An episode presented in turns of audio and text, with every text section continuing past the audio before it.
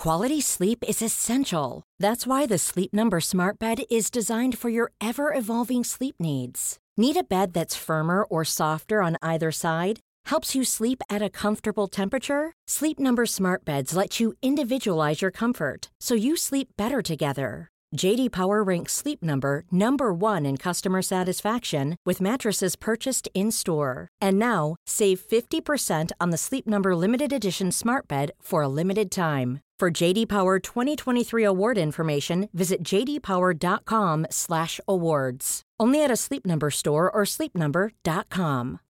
Why don't more infant formula companies use organic, grass fed whole milk instead of skim? Why don't more infant formula companies use the latest breast milk science? Why don't more infant formula companies run their own clinical trials?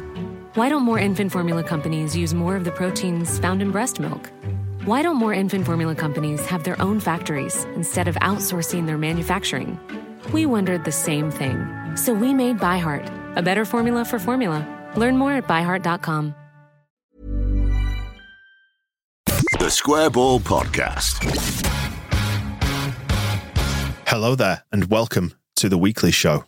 Dan here with Michael and with Moscow in a show that is brought to you by our favourite law firm in not just in Leeds, because they don't just cover Leeds, do they? Or Yorkshire, just cover the whole world. That's not true. Is it? No, it's on the World Wide Web though. That's why I thought that. That's true, but they definitely don't cover the whole world. No, mainly English law.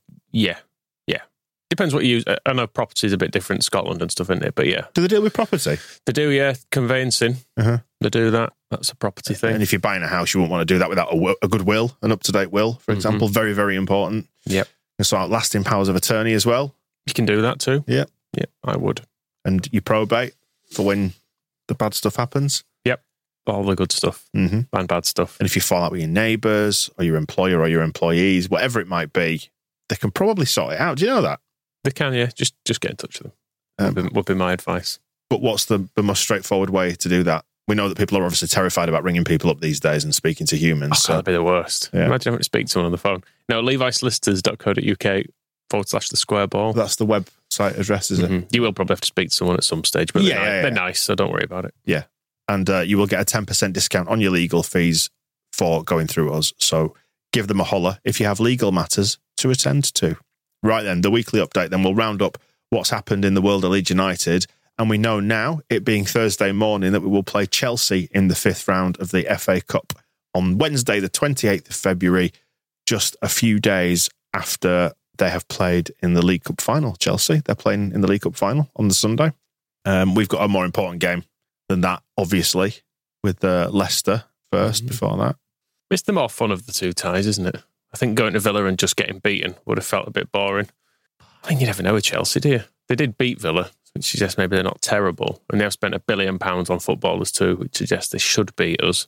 But there's a chance, isn't there, But Michael? There's a chance. There is a chance. the Conor Gallagher factor as well.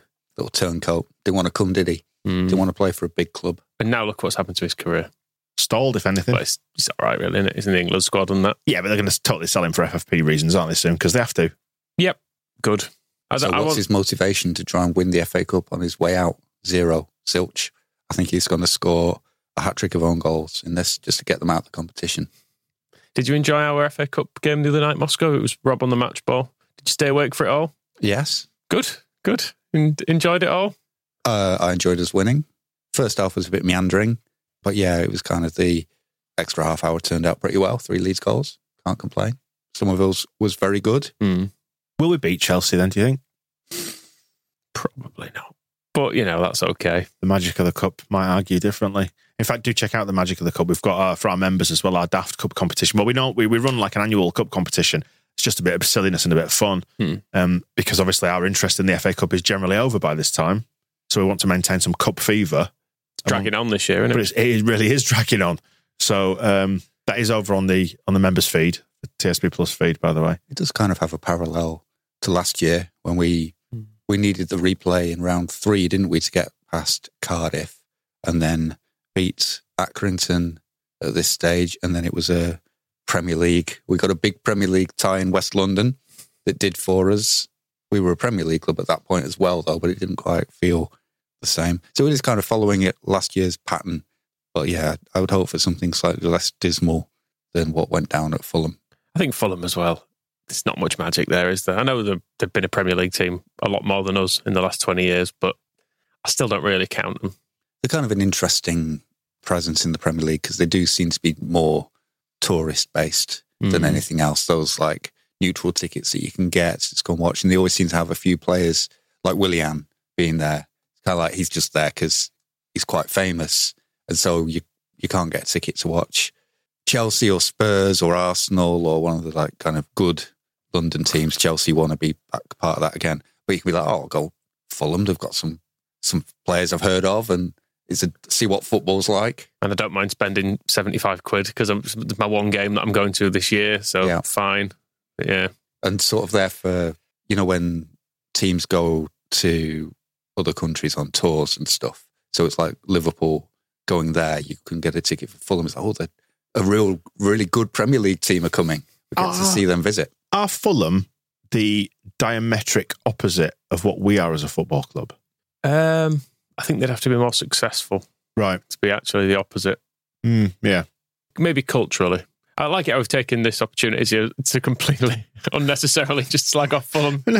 No, it's just an interesting thought. I just thought, is there a club that's more kind of opposite to what we stand for as a rule and what we, the way we're perceived as well, than Fulham? Like you say, yeah, if, they, if they'd won more, then maybe, yeah. They're nice as well, aren't they, Fulham fans? That's what I mean. Yeah, I We're- feel a bit sorry for them we're in some ways bastards. that when we're trashing them so because they have had that kind of uh, romp up through the divisions from Division Four to the Premier League and established themselves there, and you think well, that's that's pretty good, but then they've kind of lost control of their fate a little bit, where they've just fallen into this sort of touristy trap, and Luton are kind of resisting that. When Luton, it will probably be just as easy for them to do the same as coming up from the National League, getting into the Premier League, and going, well, there's a London Luton Airport is right there, so we could be we could turn ourselves into a destination for anybody across Europe who like, oh, I want to go and see a Premier League game. I'll buy a flight to London Luton, get off the plane, go to Kenilworth Road, and see Liverpool or Manchester City. and see those guys. But Luton have definitely avoided any of that kind of stuff. They're very much more like, no, we're going to I think um, they've try and win the Premier League with this squad that we've brought up from the fourth division. I do think they have mainly avoided that by being in Luton. Is it that's a key rather than being in West London, being in Luton? But the airport, you're not considering the airports. Yeah, not- straight off the plane, straight just like you can see Big Ben through a can't you, terrace from house. from the straight off the plane, straight through somebody's garden in their mid terrace, into the stadium. Football, great, perfect holiday. Just on the doorstep, isn't it? and you can see all the other stuff that's in Luton too while you're there. Well, I was thinking this because the FA, Cu- uh, the FA Cup, the World Cup plans have been announced for the USA in uh, 2026, and the final is in New York slash New Jersey, which is, I mean, the stadium is in New Jersey. Mm. There is no doubt, like it is- not in New York whatsoever. Same thing. The other interesting thing I've I learned about uh, that stadium, I can't remember what it's called. It's illegal to walk to the stadium. Is it the because I went to its I think what, what is its forerunner at Meadowlands, which is in the same complex, but I think they might have now built a new stadium near because that's what they tend to do because of the, the amount of land they've got. Just chuck a new stadium up next to the old one and then demolish the old one and turn it into a parking lot. But I went to the Meadowlands complex in 2005, I'm going to say, because I was in New York celebrating my birthday and then realised it coincided with England playing Colombia in a friendly at Meadowlands. So I ended up going on the final day of the holiday. Got kicked out of the hotel that morning. Had nothing to do before the flight from JFK at like eight o'clock that night. Ended up going to a football match. It was weird going from the jarring kind of cultural contrast of mooching around in New York. I mean, dead New Yorkie to then suddenly going back and being among loads of British football fans and stuff like that on the buses to the uh, to the stadium. But yeah, It will be at the MetLife Stadium. But yeah, no pedestrian access. And if you try, you will be jailed. I got told Shot. I got told off for taking a photograph of the stadium when I was there. Stood outside it and took a photograph of the stadium. No photographs of the stadium, please. Sorry, What? security risk. No way. It's like, mate, I'm from England. I'm just taking a photo of a stadium I'm visiting. That's very odd. Yeah. Not like you weren't in some sort of back corridors taking pictures of fire doors or anything. No, I was Just in, just in- like a generic tourist photo. was, it's like being stood outside Elland Road and taking a picture of the South Stand from Elland Road itself. Yeah, and going, there's the South Stand at Elland Road. Yeah, Mm. weird, eh? Yeah, it's also emphatically not in New York, even though it hosts New York named Ne- teams. next, you're going to be telling me Luton's not in London. well, that's where we began. And that the Levi Stadium isn't in. Levi Um, in, in a pair of jeans. Yeah, exactly. The field of genes. Actually, talking about being diametrically opposite, I do wonder actually, is Chelsea the closest embodiment of something? Because we used to be seen as like the thuggish Northerners, and then there was the London press, and Chelsea was seen as quite a, kind of quite cavalier and you know sort of football purists and stuff, wasn't? It? And then they kicked the shit out of, each, out of each other in the 1970s. But they were lo- they were loved by the press. We weren't. It's kind of the whole view of north south divides along the lines of you know the Krays, just just lovely lads who wanted to make sure that the mother was looked after. They, lo- they? they loved their moms. Whereas um, up north, just thuggery, like wanton violence with uh, with no rhyme or reason because we didn't wear a nice. We, I'm not saying I was involved in any 1960s violence, but if I had been, I would probably not have been wearing a Savile Row suit, and that's kind of that's where it's all a well dressed, uh, well dressed form of hooliganism is what you got from Chelsea. What would your weapon of choice have been if you were a 60s gangster? What would you have gone for? Um, Kosh. I can't imagine you with a kosh. You Yeah, could, you don't could take you could take a man down, but you're probably not going to kill him. I don't feel like you're a killer. No, Just just slash in the face as I had. Yeah, Just to send a message. That's what you'd be about. he's not having a bar of it, is he?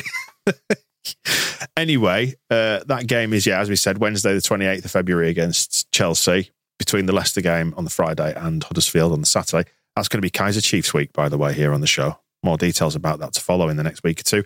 were Chelsea any good? I didn't. wa- I was looking at um, Max Gradel getting to the AFCON final, which was nice. Thirty-six year old Max Gradel with a good cross for Seb Haller, and they won.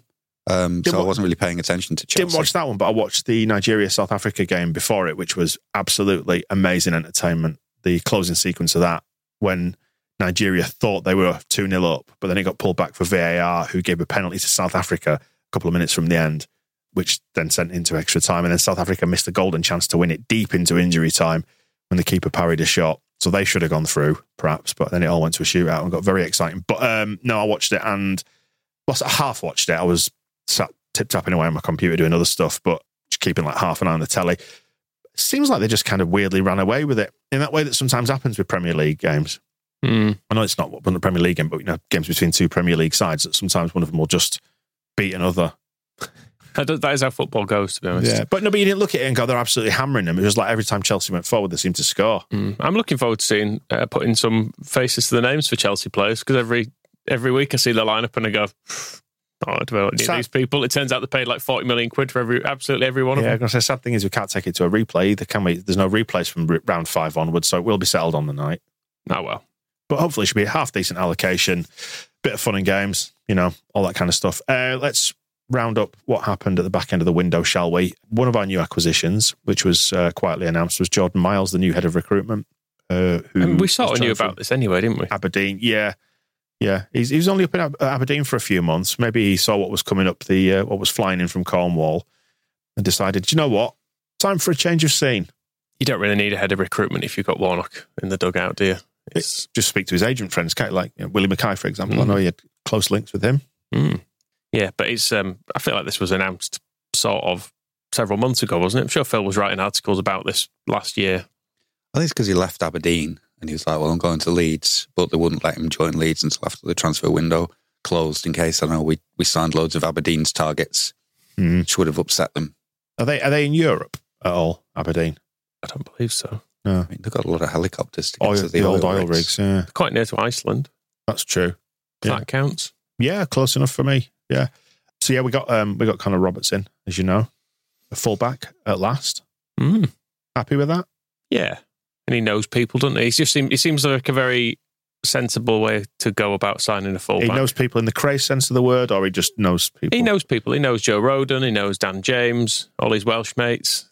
He's been playing. He was in like the team of the year last year, wasn't he, in the championship and stuff. So he's got he's got some obvious credentials for this league Champo in a, pedigree. in a position that Yeah. we really need. So He once tried to strangle Thomas Frank. yep, That's good as well. yeah. I mean, Thomas Frank has paid people to do that in the past, but this Connor Roberts did it because he was angry. what does that sort of thing cost you these days? That's Thomas. That's Thomas. Right, you know where No, I'm not sure. No. Not sure.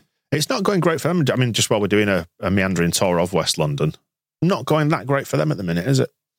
Well, they'll be fine, won't they? Probably, given that the, the two of the bottom three are so shit in the Premier League, so you're probably scrapping over one place. But it, I mean, looking at the bottom end of the Premier League, because we're not in it, we're allowed to be sort of bitter about the people that are. Mm. Sheffield United obviously going down because they're 10 points adrift. Burnley going down seven points adrift. I hope once they're mathematically down, everyone takes the opportunity to eat sandwiches in front of Chris Wilder. Yeah. Because then Yeah. he'd be like, "Ah, not a Premier League manager. Not anymore. Um, and then it looks like it's probably between Everton, Luton, Forest, and Brentford. Although you wonder if points deductions are going to get factored into this. Kind of want Forest to go down now just to see what happens. Hmm. Because they've got so many players, and I suspect they don't have properly arranged contracts because their owner's a maniac. Hmm. And so they'll probably just end up having to pay like 40 footballers Premier League salaries for 10 years in the Championship. So It do- it does feel want, like- I kind of want to see it. does feel like it's Everton's turn, though, doesn't it? Ah, they'll be all right. But what if they get another points deduction? Funny. Okay. Who do you want to go down? Call it out of those teams. Forest. Moscow. Any preference? Not really. No? All of them? Um, Luton can stay up. I felt bad because earlier in the season I sort of implied that they were sort of skipping along, just happy to to get relegated, and then since then I don't think they've lost a game. But what I meant was that they were kind of approaching being in the Premier League in a more like sensible way than Sheffield United ever have, where they were just like, you know, let's see what we can get out of this. Where it's like, let's get a win, let's get a, an away win, let's get an, an away goal. They're all kind of these markers where they were just like, let's let's just do these things and see where it takes us and where it's actually taken them. It's pretty far, like further up the table than a lot of people would have predicted. So I kind of like that to work out for them. Mhm. Um, and then when we get promoted, it should be an easy six points next season as we send them crashing back down. Excellent. Um, yeah, we were wrapping up the uh, the transfer window. Connor Roberts. It felt like that could have been done a lot sooner, but I suppose it was everyone. He was because he was the obvious choice. Probably if he'd said on the first of January, which right back should we sign? We'll sign well, the one that's mates with Ampadu Rodon and Dan James, and who like just has to come across from Burnley, and who seems uh, dead desperate to play for us, and has been ever since um, he heard the fans booing Gary Monk. That's the, the real. He really got a kick out of playing at Elland Road and hearing us calling him a snake uh, calling his manager a snake. So he's wanted to be part of that for ages. But then, They needed a right back, didn't they? So well, it's the other logic of the um, the transfer window is waiting to get the one that you want, and if it takes thirty days instead of ending up with some, you know, you sign Laurens De Bock and then Connor Roberts comes available, and ah, well, I wish we kind of waited. did you so- um, did you like the clubs don't go to bed just yet, but in Welsh? Nice move. Yep. Obviously, I didn't understand it, but, you know, people translated, didn't they? Speaking of De Bock, the transfer window really just felt like a clearing out of all Victor Orta's work, didn't it? All his, Yep. Vic- all Victor's pipeline. We've just gone, yeah. Victor's pipeline. Has he got? Has he cleared it out recently? Who knows? That might be the episode title right there. I think Victor's pipeline. It used to be a pathway, but it Oh, turned, into, it, yeah. turned into a pipeline and got clogged. Did we have to get Dyno-Rod out to uh, declog the pipe? A little unfair on Sean McGurk. I Yeah. wouldn't. dis- I wouldn't compare him to a fatberg. No, no. It's, I'm, I'm glad we've let McGurk go Yeah, because for years it's felt like he's he's always been going to be able to play and play pretty well, but he's never going to even get on the bench. And we'll put, sometimes put two goalkeepers on the bench, but never Sean McGurk. It's like for God's sake, let the man Back let the man leave. Do you remember back in the olden days when we used to have the reserves and it wasn't age restricted? Mm. And there was like, for example, when we signed Rod Wallace, Ray Wallace signed along with him, and Ray Wallace, you know, got a handful of first team appearances, but he was ostensibly just a reserve team player. He, he signed to play in the reserves. You get the feeling that that could have happened to McGurk back in the olden days. He'd get to thirty, he'd made two first team appearances or something like that, and he'd just been in the reserves every week. to be just- fair, to be fair to Ray Wallace, after he left Leeds, he did become a bit of a Stoke City stalwart. Yeah. Um, so he didn't he didn't wait too long. He had his he had his time. Dylan Kerr as well. He was at Leeds as captain of the reserves very proudly, and then um, at one point Gordon Strachan, as he tells it, got hold of him and was like, "Let's go and play somewhere." It's like you've done enough um, reserve time here, and you got moved to I think it was Kilmarnock, and ended up winning a lot of stuff uh, with them. Um, he might have gone to Reading first, but yeah, had a good time. McGurk, he, his um, first interview when he went to Swindon was quite illuminating, where he's like, "Yeah, I've been playing really well this season, and I'm quite glad that I'm going to be playing for an actual team now instead of just basically wasting his talent." He He didn't did. say that, but wasting his talent in the under 21s. He appears to have never played a senior game, even though he's 20, which is a bit Not weird. even for Wigan. Not even for Wigan, according to Mm. Wikipedia, anyway. It's a funny one. The under 21s, because like speaking to the sort of the clearing out of the pipeline and stuff, it is sort of by definition and the under 23s as was because of the way that, that those competitions and those age levels are now constructed. They are basically that's where you go if you've not succeeded as a 17, 18 year old and you're trying to get back in. So they are almost by definition going to fill up with could make it rather than will make it. Because Archie Gray, did he, he played a few times for the under 21s, but he was 16, 15 at the time. With that talent, just get straight into the first team. And there are lots of. If you're good enough, you're old enough. Yeah, basically. And if you are sort of good enough, but you've not quite done it, you're in the under 21s. So there's a lot of people kind of looking at the results of the under 21s lately where the team doesn't look very good and we don't seem to have like a lot of like there's not a, a burgeoning groundswell of talent about to burst through from the under 21s who are getting beaten although they drew in the cup uh, this week and, That was Chelsea as well, wasn't it? 3 3. and you look at those players and you think oh any of those going to make it and you're like no because if they were going to make it they a lot of them are 21 and if they were going to make it they'd probably be in a, a team or they'd be out on loan so it's kind of It's a glass ceiling thing, isn't it? what we did with, uh, and it's not a bad policy um, to get players in like McGurk will have, I don't think we got a fee from him in the end, but Hjelde, um, the talk is that we might have made a profit on him. So we get him in, put him in the under 21s. Is he going to make it as a championship uh, Premier League player for us? Maybe not, but we can sell him on. So you kind of go, yeah, that's fine. The ones that kind of stick out as mad are like Gyabi is the one where it's like five million quid and now it's gone to Plymouth. Doesn't make a lot of sense. Lewis Bate is probably a, a better example where it's like get him out of Chelsea, bring him here, see what happens. But if it doesn't work, it don't work. Brentford have turned it into a, an art form where they they got rid of their academy for a while and just had a B team made up of players who just didn't make it at other clubs. So it's not the stupidest idea in the world, but execution is always the the prime thing. It's not the strategy. It's that you just bought a load of players that didn't make it. But then the the flip side is Meslier, Struijk, Summerville, those three, pretty good. There's, there's probably a financial imperative as well, in that even if these players, when they get onto professional contracts, when they're not on like the, the youth or the young person's contract, 10 grand a week is still half a million quid a year. And then if you inflate that to 20 grand a week, which some of them might quite conceivably be on as, as young professionals, I don't know what the, the, you know, the sort of young players professional contract scale is, but 20 grand a week is still a million pounds a year. And when you've got financial fair play to contend with in this division and your allowable losses are 13 million, suddenly you're 1 million pound a year.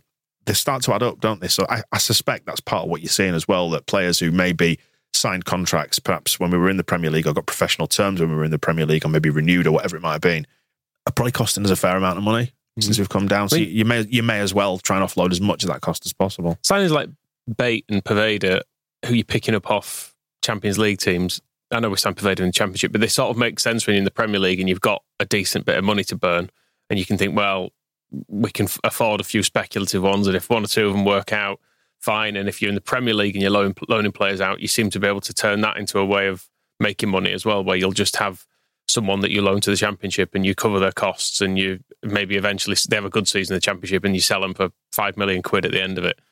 Whereas in the Championship, things need to be leaner, don't they? And you need that was the thing that Bielsa did essentially. Anyone who was in the squad contributed, and it's become clear with the, these players that have gone, they're not going to. I mean, Poveda's had a little go this year, so has Hjelde right at the start of the season, but essentially we've taken a look at them and gone, mm, we could do without. And you said, well, Poveda, we're not going to renew you in the summer. Contract's too big, or you're not quite going to make it, whatever it might be. Offload Also, some, he's 24. yeah, offload some of the cost now. Yeah, just off you go. And it's the same like with Bate, isn't it? Out of contract in the summer, he's obviously not going to stay. So go on, go be free, go have a career somewhere else. It is a bit, it's a bit of a structural problem with the whole world of football in some ways because when you talk about the the wage cost of these players, we've got to have at least eleven of them to play in the under twenty ones. So there's always going to be, although you're right that kind of the the Premier League boost that some of their contracts might have had, or the what contracts they were given under the previous regime might no longer make financial sense. We still need some players to play. It's like what happened in the the first summer of Radrizzani and Orta, where you know players like Oriel Ray was doing a, an interview the other week had kind of forgotten about, and there was Kunta Minuskov and um, who else? The mistake was that they all got announced, but we really just like went, we need to get some players in because there were we literally did not have enough players to put out an under 21s team. So it's a cost that every club has to put up with. But then because it's under 21s and, and under 23s, as was, a player like Poveda, by the time they get to 24, and McGurk to an extent where he says he's never played a senior game, it's wasting the time. Yeah, where'd you put them? Really? Yeah. With yeah, and you would under previous systems where you had a reserve league, pretty simple, and you would get players always say it was a bit more competitive because you'd have a real mixture of players. And Poveda, if he was still in our reserves, would be up against 30 year olds from other teams and 18 year olds from other teams. It'd just be like a team of players who were not in a first team. But really, players like McGurk, Hjelde, Poveda should be playing first team football for somebody. But the way that FFP is kind of constructed and turned them into like profit drivers means that they're, they're just kicking their heels in academy squads, playing low stakes, boring football in empty grounds. And then, yeah, Poveda, I mean, 24 is like half a career gone. And it, it I was going to say he's going to be playing in an empty ground, isn't he? I mean, I, it would. But where, you talk about, I mean, there's talent level comes into that, but then is it better to be playing under 21s football for a championship team or first team football for a League Two team like Sheffield Wednesday to Mm. be? I mean, by 24, Archie Gray will have about 250 appearances under his belt. So I was saying the other night, wasn't I, that I feel like Archie Gray, I've almost stopped considering him a young player now because he's just good. He's just one of our best players. And there's a thing with young players, you kind of give them a lot of leeway. You go, oh, well, they're going to be in and out. They're going to be, they're going to make mistakes and stuff. Because Archie Gray just doesn't, you just go, fine. He's, he's up there. He's on a level with Ampadu, for example, who has played 200 games. He's just, he's that good straight away. Yeah, I mean, to stick with Poveda as the example, Rutter, Summerville, Gnonto, they're all younger than him. Dan James is probably a little bit older. A Is he little bit older, 25, but not- 26? Not much. So, yeah, there comes a time where you just got to say, just go and play somewhere else, mate. We are uh, we're five weeks out from Archie Gray's 18th birthday. Apart from a new contract, what are you getting him? Just uh, so, does James Milner done the book? I feel like he could learn something from James Milner. Just steady away, Archie. Don't do anything silly. Mom deserves the best, and there's no better place to shop for Mother's Day than Whole Foods Market. They're your destination for unbeatable savings, from premium gifts to show-stopping flowers and irresistible desserts. Start by saving 33% with Prime on all body care and candles. Then get a 15-stem bunch of tulips for just $9.99 each with Prime. Round out Mom's menu with festive rosé, irresistible berry chantilly cake, and more special treats. Come celebrate Mother's Day at Whole Foods Market. Even on a budget, quality is non-negotiable. That's why Quince is the place to score high-end essentials at 50 to 80% less than similar brands. Get your hands on buttery soft cashmere sweaters from just 60 bucks, Italian leather jackets, and so much more. And the best part about Quince, they exclusively partner with factories committed to safe, ethical, and responsible manufacturing. Elevate your style without the elevated price tag with Quince. Go to quince.com slash upgrade for free shipping and 365-day returns. Hey there, it's Michelle Norris. I'm host of a podcast called Your Mama's Kitchen. When I travel, I'm usually looking for a way to find a taste of home when I'm not at home. And one of the things I love to do when I am at home is entertain. And Airbnb allows me to do that. When I was in California recently, I rented a house that had a great kitchen. And when we were sitting around the table, we're all thinking, we're in someone else's house. Someone could be in all of our homes as well. If you have a home, but you're not always at home, you have an Airbnb. Your home might be worth more than you think. Find out how much at airbnb.com/slash host.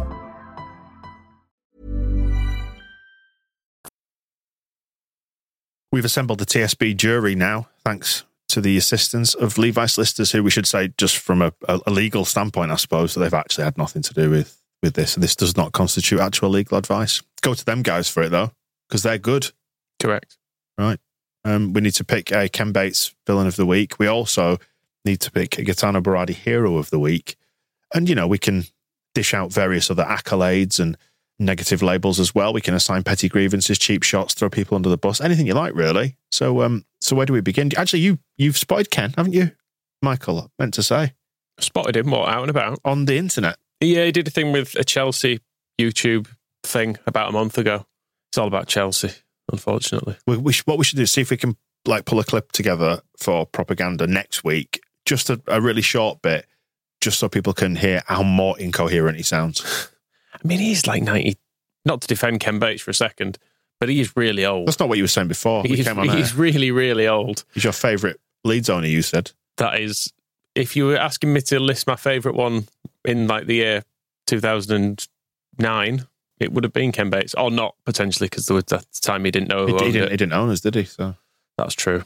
A favourite runner of Leeds United, Mm. whatever fucking role Ken gave himself during this period, depending on how hands on or hands off he was pretending to be in that particular week. anyway, he looks very, very old, doesn't he? He does. Very He sunken does. around the eyes and babbling incoherently about the tea lady at Chelsea and stuff, wasn't it? Mm. And, and all sorts of strange things. Would we let Jonathan Pearce interview him? That would be a real trip down the olden days. I heard you all on the match ball after the Plymouth game talking about complaining about Jonathan Pearce. So I am claiming him as the villain so that I get to have a go at him because I have hated him. If you think Joey Barton started like commentator criticism um, recently because I think he thinks there's some money in it. I've loathed Jonathan Pearce's commentary for probably longer than I don't know uh, Joey Barton's been alive. If I, um, but there's never been a there's never been a penny in it for me. It's just been genuine.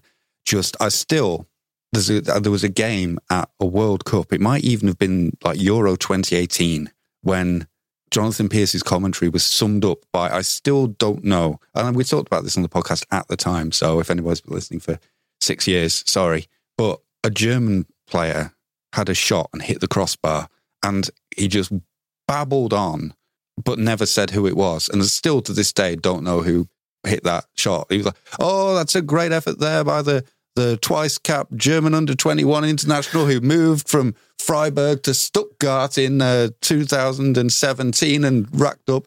Uh, he he managed to get ten goals there, and his father worked in a um, a tractor factory in the, the Black Forest, and then moved into uh, gateau manufacture."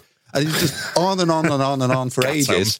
Well, whatever else was going on on the pitch, and still, but never actually said his name. It was like he was setting a quiz. You have to go and like, oh, like put it all together. Like, oh, it was him. Still never, and it was like that on um, the Plymouth game. I felt at times like Matthew Upson was performing the Trying to reel him in. well, was like performing the role of like an indulgent grandson, Mm. where he'd be like, "Yeah, and he- are you watching the game though?" Like, he's like, "Oh yes, so oh." You, your dad knew Don Revie and you used to travel up. Oh, before there were motorway. Yes, but uh, but Wilf Gnonto's just had a shot, hasn't he, Jonathan? Anything to say about that? No, I don't. He just he represents his his style of commentary has always represented something that a direction that I don't like, and which a lot of commentators have gone in. I think Matterface is now among the the real guilty parties of just Is not fact padding? Just not talking about what's happening. Yeah. Listen to old games, and this is a bit like going back into the the good old days stuff. But a lot of the commentary would just be like, um, uh, It's, a, ball, Rodon- it's a ball out wide. yeah, Rodon passes the ball to Firpo. Firpo is looking forward, gives it to Ampadu, and you can keep track because especially this is primetime BBC One, so it's a lot of people watching that game who do not normally watch Leeds against Plymouth. And although we know all our players, we don't know a lot of the Plymouth players, particularly with them having um, a number of non-regular first team players there. I want to know who they are, and I want to know who's got the ball. And you can drop in the occasional, you know, if the ball's out of play, well, the guy who just got tackled say, well, he's um he's been playing pretty well, blah blah blah. There was interest in him from Lazio, for example, yeah, which you would- got the that- extended anecdote about. that would do. But but instead, it's just like this constant babble while the game is going on. And I could have that chat with somebody. You sit there and there's a, a game on, you go like, "Oh, how's work? Um, yeah, it's not too bad. What's been going on?" It's like that. There's as much involvement. Him and Matthew Upson may as well just been like sitting down talking about, "Oh, do you remember the uh, the World Cup final in 1982? Oh, yeah, that that was a good game." And just have the Leeds versus Plymouth match on in the background. I thought Upson was. I described it as quite boring, didn't I, as we were watching it? Like a very, very safe pair of hands. They've Yep. just gone, who will cause no offence and will sit and politely listen to Jonathan. And he's, he does the Keown role in that he will occasionally just explain exactly what has happened as a replay goes on. So we go, and you can see the cross has come in here and he's got his head onto it, but the keeper's just tipped it around the post. And you go, yep, that's, That's what we're after. that's what we saw. That's what, that's what everyone watching has seen. My so favourite well done. bit of uh, Upsonism in that game was uh, Pearce did actually try to get something from the match going. He said, um, I think it might have been Gnonto, but whichever one it was, he's like, oh, uh, what do you think of Gnonto's performance, Matthew, and he went, "Very good." like cool, clear. I think he, there was obviously a rest, and I think Pearce may have been looking at him, or maybe the producers like, and, it, Like, and expand, like- expand. Yeah, he's putting some good crosses, but there was a while where he just thought that was fine, and in a way, it was. Like, how how has he played? Well, I watched um, because Gladiators is on the new series, and my kids are really into it, and they wanted to watch more of it. So I, I found the first ever episode, well, for UK episode on YouTube, and there's a bit at the start of that where I think it's Ulrika rather than Fashanu, who's awful presenting, by the way. I'd not fully appreciated at the time how bad Fashanu was, but they've obviously, you know, they get like a little anecdote lined up, and Ulrika says to the contestant, who was really dry on it, she goes, "And hear you were in a pantomime," and the contestant goes, "Yes, I was. I was in a pantomime." You're supposed to say, "Oh no, I wasn't." And that was it. There was no anecdote. It Right. was just, I hear you in a pantomime. That is factually correct, yes. End of story. What we did get the, the colour that Jonathan Pearce attempted to add about him was he was saying he was born in Plymouth. Yes. It did allow us to create a fantasy world in which his mother was sucking off sailors at the dock in our Yeah. idle moments. So there was that entertainment that he provided. Yeah, that was part of it. the other bit I noticed, he was talking about one of the Plymouth players. He was like, he's a he's a really good footballer. Had a great career representing Bath, Taunton, Maidenhead. Listed all this, and it's kind of like trying to. It was quite sweetly old fashioned in a way, where you would say, "Oh yeah, stalwart of the game, four hundred games in Division Three, great." But it was just it, it was very unrelated to really what was Mhm. going on. We're just hearing him going off down and I, I do it but i'm not you know nobody's like hanging on my every word to find out what's happening in the football match there's not like leeds are building an attack while he's going on of course the highlight of his career was the trophy final for bath in 1987 when he really distinguished himself that day it's like he's closer to rugby league which loves that kind of like oh yes he had the he turned out for st helens after a, a, a you know, he crashed his car in the morning and still turned out in the afternoon. Then he got married that they- evening. They, talk about that on the streets of St. Helens to this day. All that kind of stuff where it's everything is very stuck in the like the the aftermatch social club of 1986. Anyway, um, Yeah. Josh has provided a witness statement to this. Well, it's on a similar tip. I would like to nominate Andy Hinchcliffe for this week's villain because he's an insufferable twat. Uh, for anyone watching Sky Sports, we all heard him backtrack and then double down on his stance. The Rutter went down looking for that penalty, and even after a 15 minute halftime break, he still wouldn't let it go. The first thing that came out of his mouth as the whistle went was about the Rutter penalty. What a child. What a twat. Not a fan. See, I was lucky enough that I watched the replay of this game on LUTV, so I, I had Bryn and Tony. Yeah. So this was the Bristol game we're obviously referring Yes. to. Yeah, yeah, yeah. So Yeah. I, they, those two are fine. Right. So are you putting forward Jonathan Pearce because you seem to be quite passionate about it? JC makes a good point about Andy Hinchcliffe as well and the way that the the Sky Champo commentary. Who is it that what's the name of the guy who does the main Weaver. Weaver, Gary Weaver and Andy Hinchcliffe because their thing that JC refers to is not as irritating if it's not his irritating off camera laughing with the commentator about their shit inside jokes, it's him not being able to understand the game. But those inside jokes are just like a constant you can always feel them coming because Weaver will mention somebody like there was one in that game where he mentioned uh, Joe Royle. It's like, oh, Joe Royle sacked a couple of players once. Uh, did he ever sack you, Andy? Because he managed you, didn't he? He's like, oh no, he thought I was good. He's like, why did he think you were good? Ha ha ha. And it's just like, it'll always build up to this idea of like, oh, you were fucking rubbish, weren't you, Andy Hinchcliffe? And at one point, Hinchcliffe, he laughs along, but we know how much of a kind of a stalwart dickhead he was about the penalty. I think he'll bring that same attitude. Weaver will say the wrong thing one time mm. where he'll be like, Yeah, you you never scored a fucking goal because you were rubbish. You actually go, Actually, I was fucking brilliant at free kicks and throw him off the gantry. I played for England. You're still commentating in the championship, prick. So have a fucking think about why that is. Just you know, on the like the inside jokes thing. I mean, I'm sorry to be a to be a. I did this in my previous career, bore about the radio thing, but I was always told like it's like don't have little in jokes in the studio because they're they're exclusive in the sense that the audience feels excluded and annoyed by them. The thing is, I think I'd find, find it all right if I thought Andy Hinchcliffe was a decent or amusing man. Right. I mean, I didn't. I've not. I've know his work been before, so I've not been offended by him this week. I have to say, but Maybe I'll take this one on the chin then. he's grown into his chin. You know, I've, just, I've got Google Images up. There's a picture of him as a youngster at Man City, and he's he's more chin than man.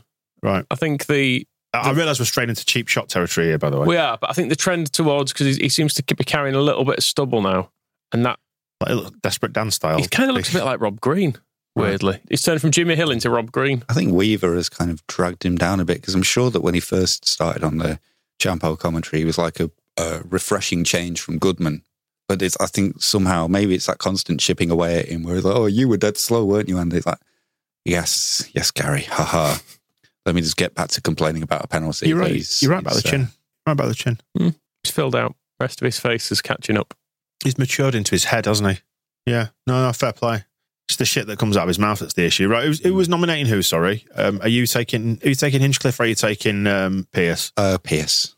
Yeah, it's a long-standing grudge. I mean, I didn't even hear Hinchcliffe this week, Right. so I feel bad to nominate him. Well, although, although also I don't. I enjoyed the cheap shots as we've categorised them from Mal and from House of Stokes about whoever made the goalposts at Plymouth and made them a bit too small. Yeah. Mm. I don't know if anybody, if um, if Warnock had been in charge, he would have been down there with the tape measure, wouldn't he? I'm a qualified referee, and uh, he would have been checking all that. But um, it felt like somebody had not done their job properly. So maybe one of the goal makers of Devon. Yeah, they've come up from League One last year. They probably did did him wrong Yeah. in League One. Square it's really, posts it's really shambolic. You're not allowed square posts anymore, are you? You're not. Got to be round. Happened at Hull, didn't it? They were they were sawing the bottom of the goalpost off earlier in the season, so it can happen. I want to see stripes around the bottom of goal post as well. You don't see them anymore. No. I don't know what they were for, Well, you know, you know, it was a nice thing that you, you see on old footage. on lampposts they put that sort of black coating round at the bottom, don't they, for, to stop dogs pissing on them? I always kind of think of that when I see tape around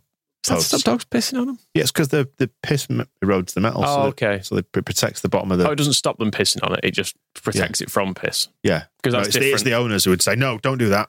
I was going to say because that's different things. Yeah, Because like a jacket would protect you from piss, yeah. or just asking someone not to piss on you would be a. Or unlike you, who different says, measure. you do it. Just If I'll we're pay going, you. uh, if we're going down those lines, we could attach um, some equipment and turn them into uh, toucan crossings.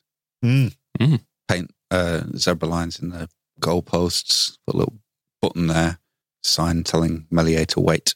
I wonder if the tape back in the olden days around the post was just about a height thing, so they knew how deep to put the posts. Hmm. Well, that's a bit boring. Okay, fine. Hey, Or- speaking of Warnock, by the way, so Given how uh, accurate the, the goalposts were at Plymouth, just chop them all down and put a couple of bikes there. Seems fair. Yeah. chuck your BMX down. Yeah, that's Use it what as we a used to post. use as goalposts. Yeah, yeah, yeah. Slight risk of death as you fall into the uh, the stunt weight, the stunt nuts, but you'll be all right. No, if you angle if you angle it backwards, so it's only the Mm. wheels that are acting as the main sort of posts. No, it's a good shout, that Moscow. I was going to say, speaking of Warnock, uh, Rubers has had a bit of a. I think it's a cheap shot, or is it a petty grievance? Sick of seeing his craggy bonds. Just fuck off, will you? He won't be there long, will he? He Come on, no. It's all just a laugh. Like you're saying, I think Aberdeen have probably played it. I don't know what's in it for, the, for them, really. They have to deal with him, but waited until after the transfer window's closed. And as long as they don't make the Huddersfield mistake of not appointing someone in the summer, because that's the deal, is that he's there until summer when they're going to get a proper manager and go forward with a new strategy. Huddersfield started along those lines, but then got to summer and then they got through to August with him still being there. So, oh, I thought I'd help them out. They couldn't find anybody to take the run. They're a great bunch of lads here. So that's He's it. just t- still turning up. Yeah. Whereas, you know, the whole Warnock's whole emphasis on the fact that he's going to be like, he wish he played golf because he's going to have a lot of time to caddy for his son on the golf courses of Scotland. And, and that he'd, uh, I think he brought his start date of the job forward. He wasn't due to start from the wheel, but they had the, the big game at Ibrox. He's, oh, I've always, I've always fancied managing against uh, Rangers at Ibrox. So I thought I'd start early. So he had absolutely kind of nothing to contribute to them playing Rangers tactically. He's not going to be coaching his ideas or anything like that. Just wanted a day out at Ibrox, didn't he? He just wanted the like basically the, uh, the to play act as an, an opposition manager at Ibrox, and his whole thing's like, oh, we're going to have a good. We're, I like putting smiles on faces, and we're going to have a good to say, if time. you, if you all gonna have a haven't heard, if you haven't heard that, well, you've done a, a greatest hits version of that on this week's propaganda, so you can go back and have a listen to that. Yeah, and also it, And Moscow is not exaggerating; that is exactly what he did. and it, and also him displaying his depth of knowledge of Scottish football as well when he said Rangers and Celtic have, Have- they've done well. Have done well. Yeah, And so Rubens is right that we essentially we have to put up with all this. yeah. Like because he wants to go and have a nice six months just working in like working part time in Scotland, getting some golf in and meeting the cooks. And um, he could he could do all this without being on the telly. But unfortunately, a consequence of Warnock being in work is that he will be all over the uh, sport websites and here that we we just can't escape him because he fancies doing that. What's It's um, always the, it's always the example of it's always, this is the thing that always I mean to take it in weird odd direction with the Joey Barton stuff. Some random ex Bristol Rovers manager just decides to tweet a load of stuff one day and it dominates the news for the next month. Like who has that power? And somehow Neil Warnock has that similar power. He's like, ah, I don't think I've been on telly for a while. I think I'll, I'll have a job at Aberdeen. And then they'll all come and interview me because it's just like that's it to be able to click your fingers and just go like, that happens. Somebody goes and you know starts a new job at a, a different bank. They do like a press conference. Everyone, oh, everyone's going to turn up. But to, to be able to do that is a real weird thing for so, power for somebody to be invested with. Is it, who's he taken in terms of coaching staff up there? Do you know? Ah, Jeppo. Uh, Has he got has he got his usual boys with him? He didn't mention him. Normally at the press conference, he'd mention like, "Oh, Blackie loves it up here. Oh, he's going to go with me." And- Maybe they've all reacted like Sharon did. Aberdeen, what can go in there? Um, Although he does say he's got a nice house up there. So there is also the potential that if I, he I gets looked up uh, where I looked up where his house is in Scotland. It is the other side. It's still a four-hour drive, which admittedly is nearer than Cornwall, but if he gets um, Jeppo and the gang up there, all living in the same house. Dear God. Uh, are you going to stand for this, Michael? We've got a cheap shot being taken. Another another bold fraud. Dickie Woods pointing out the the bold Plymouth manager celebrating their equaliser like he just discovered fire. I do just want to confirm Jeppo is the assistant manager. thank God. Yeah. Are you standing for that? Uh, he was very wet, wasn't he? Bless him. As, as you pointed out, was it on propaganda? You were saying you got a waterproof head, or was it on the yes. basketball? Yeah. Whereas you said you take it on like a sponge. yeah. Yeah. Um, no, I think I think let him off that Plymouth manager, whatever his name was. I can't quite remember it. Not Schumacher, the new one, the bald one. There were annoyances that the security guards, as Brian um, describes them at Plymouth, who didn't let the Leeds fans hug Willie Gnonto. If you travel that far and sit through that downpour, you deserve to love you, Willie. I agree. I think we should just give it to Jonathan Pearce. I'm not even contesting it. All right, there's no. No, I didn't enjoy listening to him either. I suppose he must have done some of our games on Channel 5 back in the day. They were probably all right. Mm. Michael Bridges scoring or whatever. Some But of the under 20. Yeah, he has definitely got worse over the, over the years, but he is at the point where if there's a game that I'm so so about watching and Jonathan Pearce is doing the commentary, I'll just not bother. Yeah. He How- is, how old he's is he now? turn-offable. he's 64. Retire. Yeah, it's like the last years of um, Alan Green when he was on Radio 5, and every game would just be. I love listening to football on the radio. I think, um, It's very atmospheric, isn't it? yeah, and I grew up doing that when there wasn't much uh, as much football on TV. And Did you all used to gather around the wireless? no, just me. And then, but yeah, Alan Green during the end, where he's like sitting watching Chelsea versus Man United, who just bitterly complaining about somebody like standing up to block his view or doing a full. Um, I mean, this is the thing. Wh- What's Sheffield United's manager called? Chris Wilder. Doing a full Chris Wilder. Sorry, I forgot your name. For a Premier League manager, it's like some, somebody's left crumbs in the, the commentary position. Uh, I've been doing this for 40 years and I can't believe how horrible this game is. It's Mark Lawrence. Like, if you had Green and Lawrence together, where it's more like, oh, this Bi- game is bitching about so the bitching about the, the vegan food in the press room and all that kind of thing. So it was all pretty bad. And I think Jonathan Pearce just needs to kind of give somebody else a go. That's always the thing about like these people do not need to be guaranteed jobs until the end of time. It is like applicable for them to just stop at some point and someone else. it can was try. Bring back Robot Wars. Let him do that. yeah. You He said has come back, but he's not doing it. Oh, The- That's- that's it's got been a re- sting. hasn't it? I don't know if it's in this country, but there's definitely like a like a rebooted Robot Wars thing, which looks. Um, I don't think he would. Like, I mean, it's not. Uh, they need to be careful with robot wars. We've seen what happens in Terminator. When, Well, this when is- Skynet becomes self-aware, we're fucked. this is it. It's not shopping trolleys and a like a remote control anymore. It's all like these things do look. At what point is he going to launch the nuclear exocet at the at the other one? Maybe Jon- maybe Jonathan Pearce's commentary is just AI generated. Maybe he's just a bot.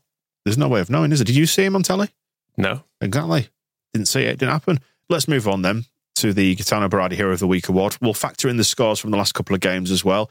Top three or four performers for the Bristol game. Archie Gray came out man of the match, 8.31 out of 10. RTSB Plus members scored him on average. Uh, Rodon over eight as well. Then Willie, Georgie, Cree, Gruev is really climbing the charts as well. And he came out as man of the match for the Plymouth game with an 8.7 average out of 10.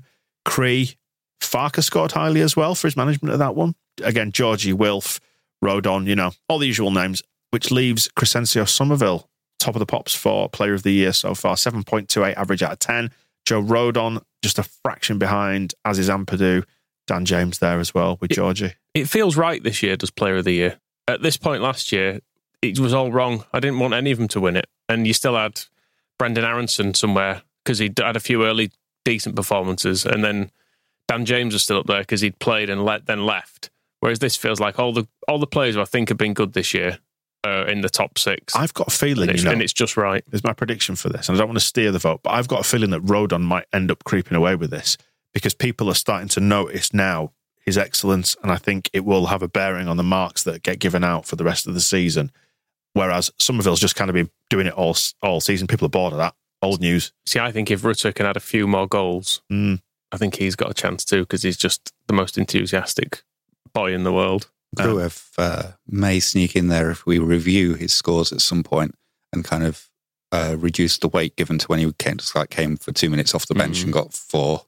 Yeah, them's the breaks. So those players do feature in the nominations for the Hero of the Week award. Who do you want to take each? Do you want to? I think Willie Gnonto because he's back, isn't he? Sort of. He's played well twice, is what I'm saying, in a week. Well, And you, he's- you hang on a second. You were demanding twenty-seven goals out of him this season for and he's redemp- trying his best. for redemption.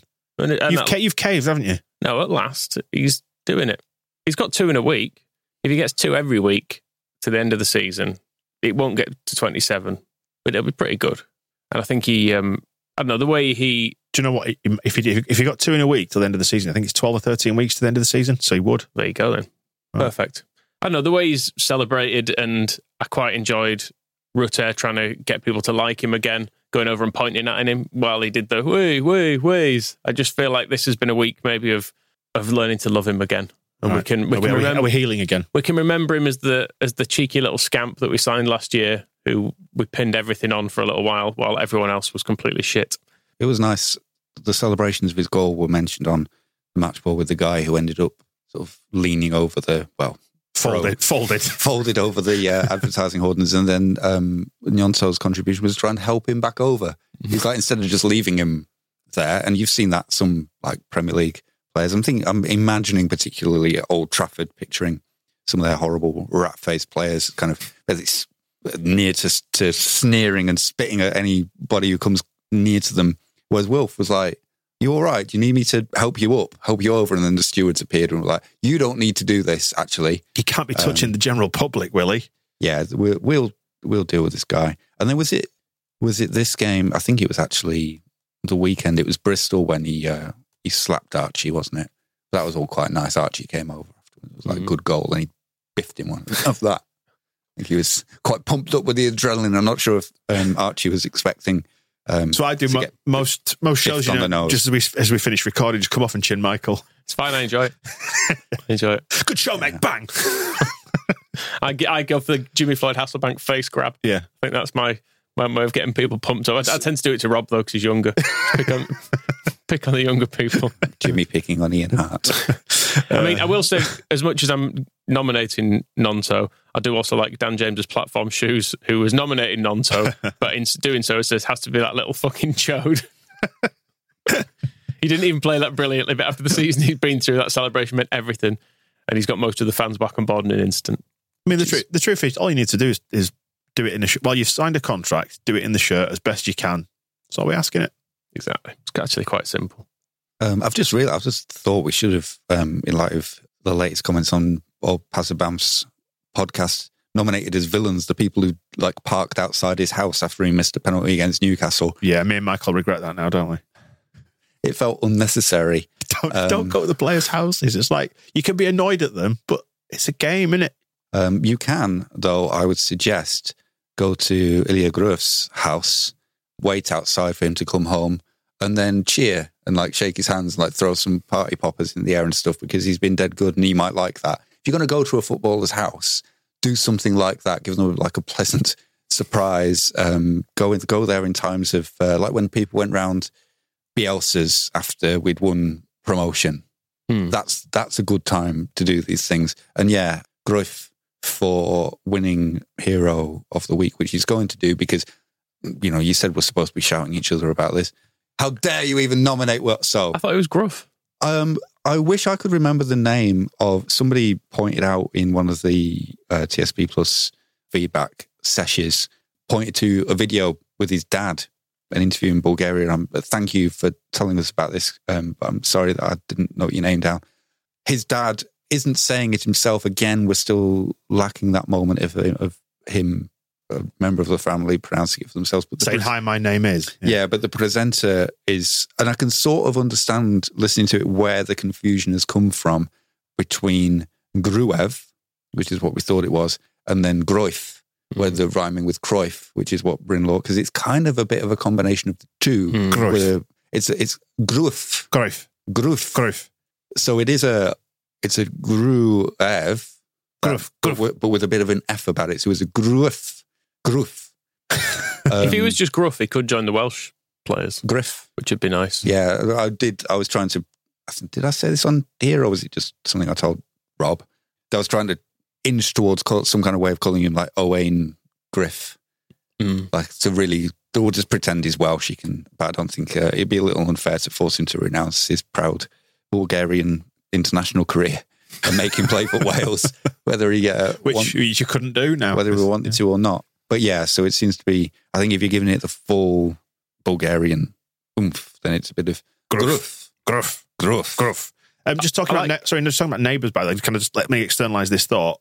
It was Piroe who did a uh, an interview saying, I think, I can't remember something to do with his, his personal circumstances, but living out of the city with his partner and their child, because the club had advised them not to live in the city centre if possible. I think, you know, just a bit of peace and quiet out towards the countryside. You'll be bothered less, that kind of thing. A bit closer to the training ground, live over that way, northeast Leeds or whatever. And he, he mentioned that it's, he said, it's nice out here. I've got uh, Jorginho as my neighbour. and you just wonder what that would be like, wouldn't you? Having Georgie, Coming around to play PlayStation, begging you to play PlayStation at 2 a.m.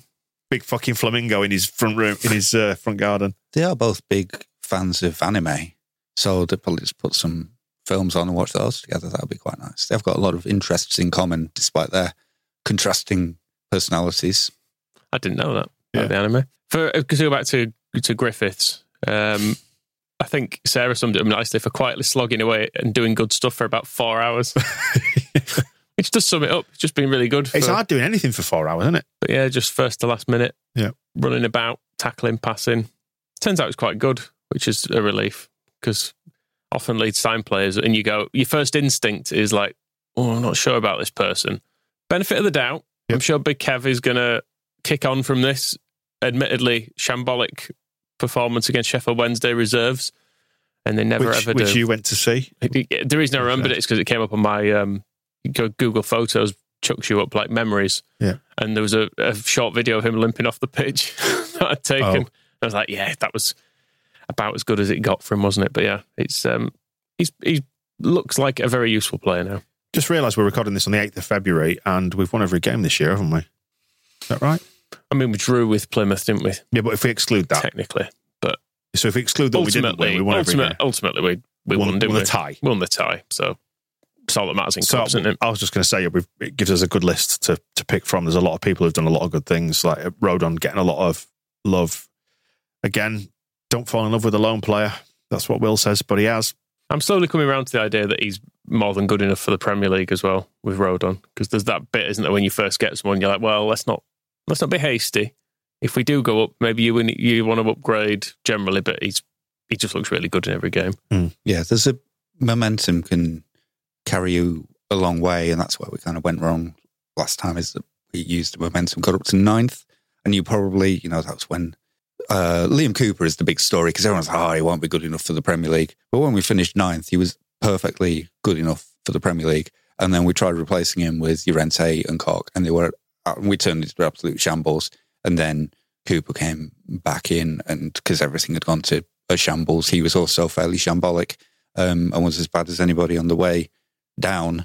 But it's that building and the way that you move on, um, and not just putting a, a Jesse Marsch sized break on momentum at some point, and uh, with Victor Orta picking the players to replace good players. And so I think if we go up and everything's positive, then there's no reason why Joe Rodon can't. Because his previous attempts at the Premier League have been like a few minutes getting into Tottenham's team and all that stuff, which is kind of like what held Gruff back earlier, where it's like five minutes here, 10 minutes there, don't really work. Um, and we know he's, he was all right in the top league in France, playing for Rouen. Correct. So if he can play for Rouen, then um, the Rodon and Rouen, that was Groove in, as he would be called if he was playing in France. yeah. It should be fine. It'll be fine. Right, let's uh, move this thing along and get it wrapped up. Um, some formal commendations, doffs of the cap to uh, to hand out. Ryan Lowe, great stand up guy, boss of the mighty Lily Whites, Old North End, home of the fine bus station, Preston, for their great work beating Ipswich. Do you want to formally commend Ryan Lowe, or are we just No. doffing the cap? No, that game gave me the fear because um, Ipswich brought on Kiefer Moore at half time and he scored twice. And that makes me think they'll start him in the next game and he's going to score two goals per half for the rest of the season. Right. And if he does that, that's probably like enough for them to go up. He'll, out, he'll outscore Willie Gnonto as well. four, four goals a game from uh, Kiefer Moore is probably going to be worth quite a lot to them. So, Right. no, Okay. No, just not entertaining that. no, Oh, fair not enough. whatsoever. In fact, And, give uh, Ipswich three points for that. In fact, I don't care. And Sarah wants to give a doff of the cap to um, Rob Lowe. It was the ref, wasn't it? Rob Lowe. Not Rob Lowe. He's a uh, Rob Jones. Rob Jones. I was Rob thinking, Jones, yeah. Don't know. I was thinking of the the movie star rather than the former Liverpool fullback. But there you go.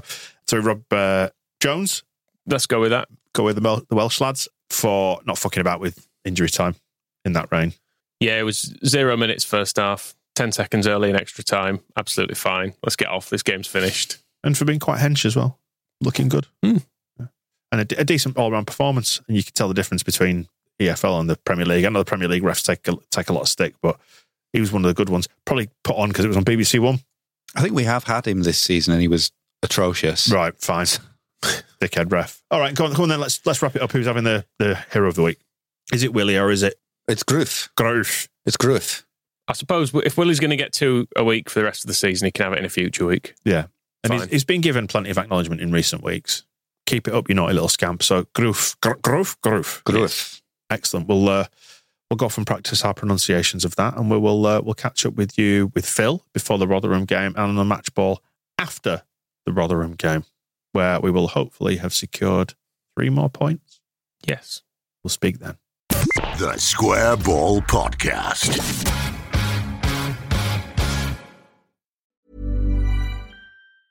Hey, it's Danny Pellegrino from Everything Iconic.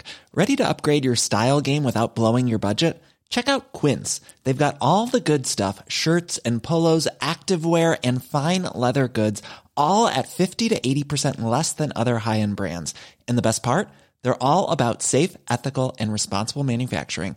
Get that luxury vibe without the luxury price tag. Hit up quince.com slash upgrade for free shipping and 365 day returns on your next order. That's quince.com slash upgrade. Why don't more infant formula companies use organic, grass fed whole milk instead of skim? Why don't more infant formula companies use the latest breast milk science? Why don't more infant formula companies run their own clinical trials? Why don't more infant formula companies use more of the proteins found in breast milk? Why don't more infant formula companies have their own factories instead of outsourcing their manufacturing? We wondered the same thing. So we made ByHeart, a better formula for formula. Learn more at byheart.com.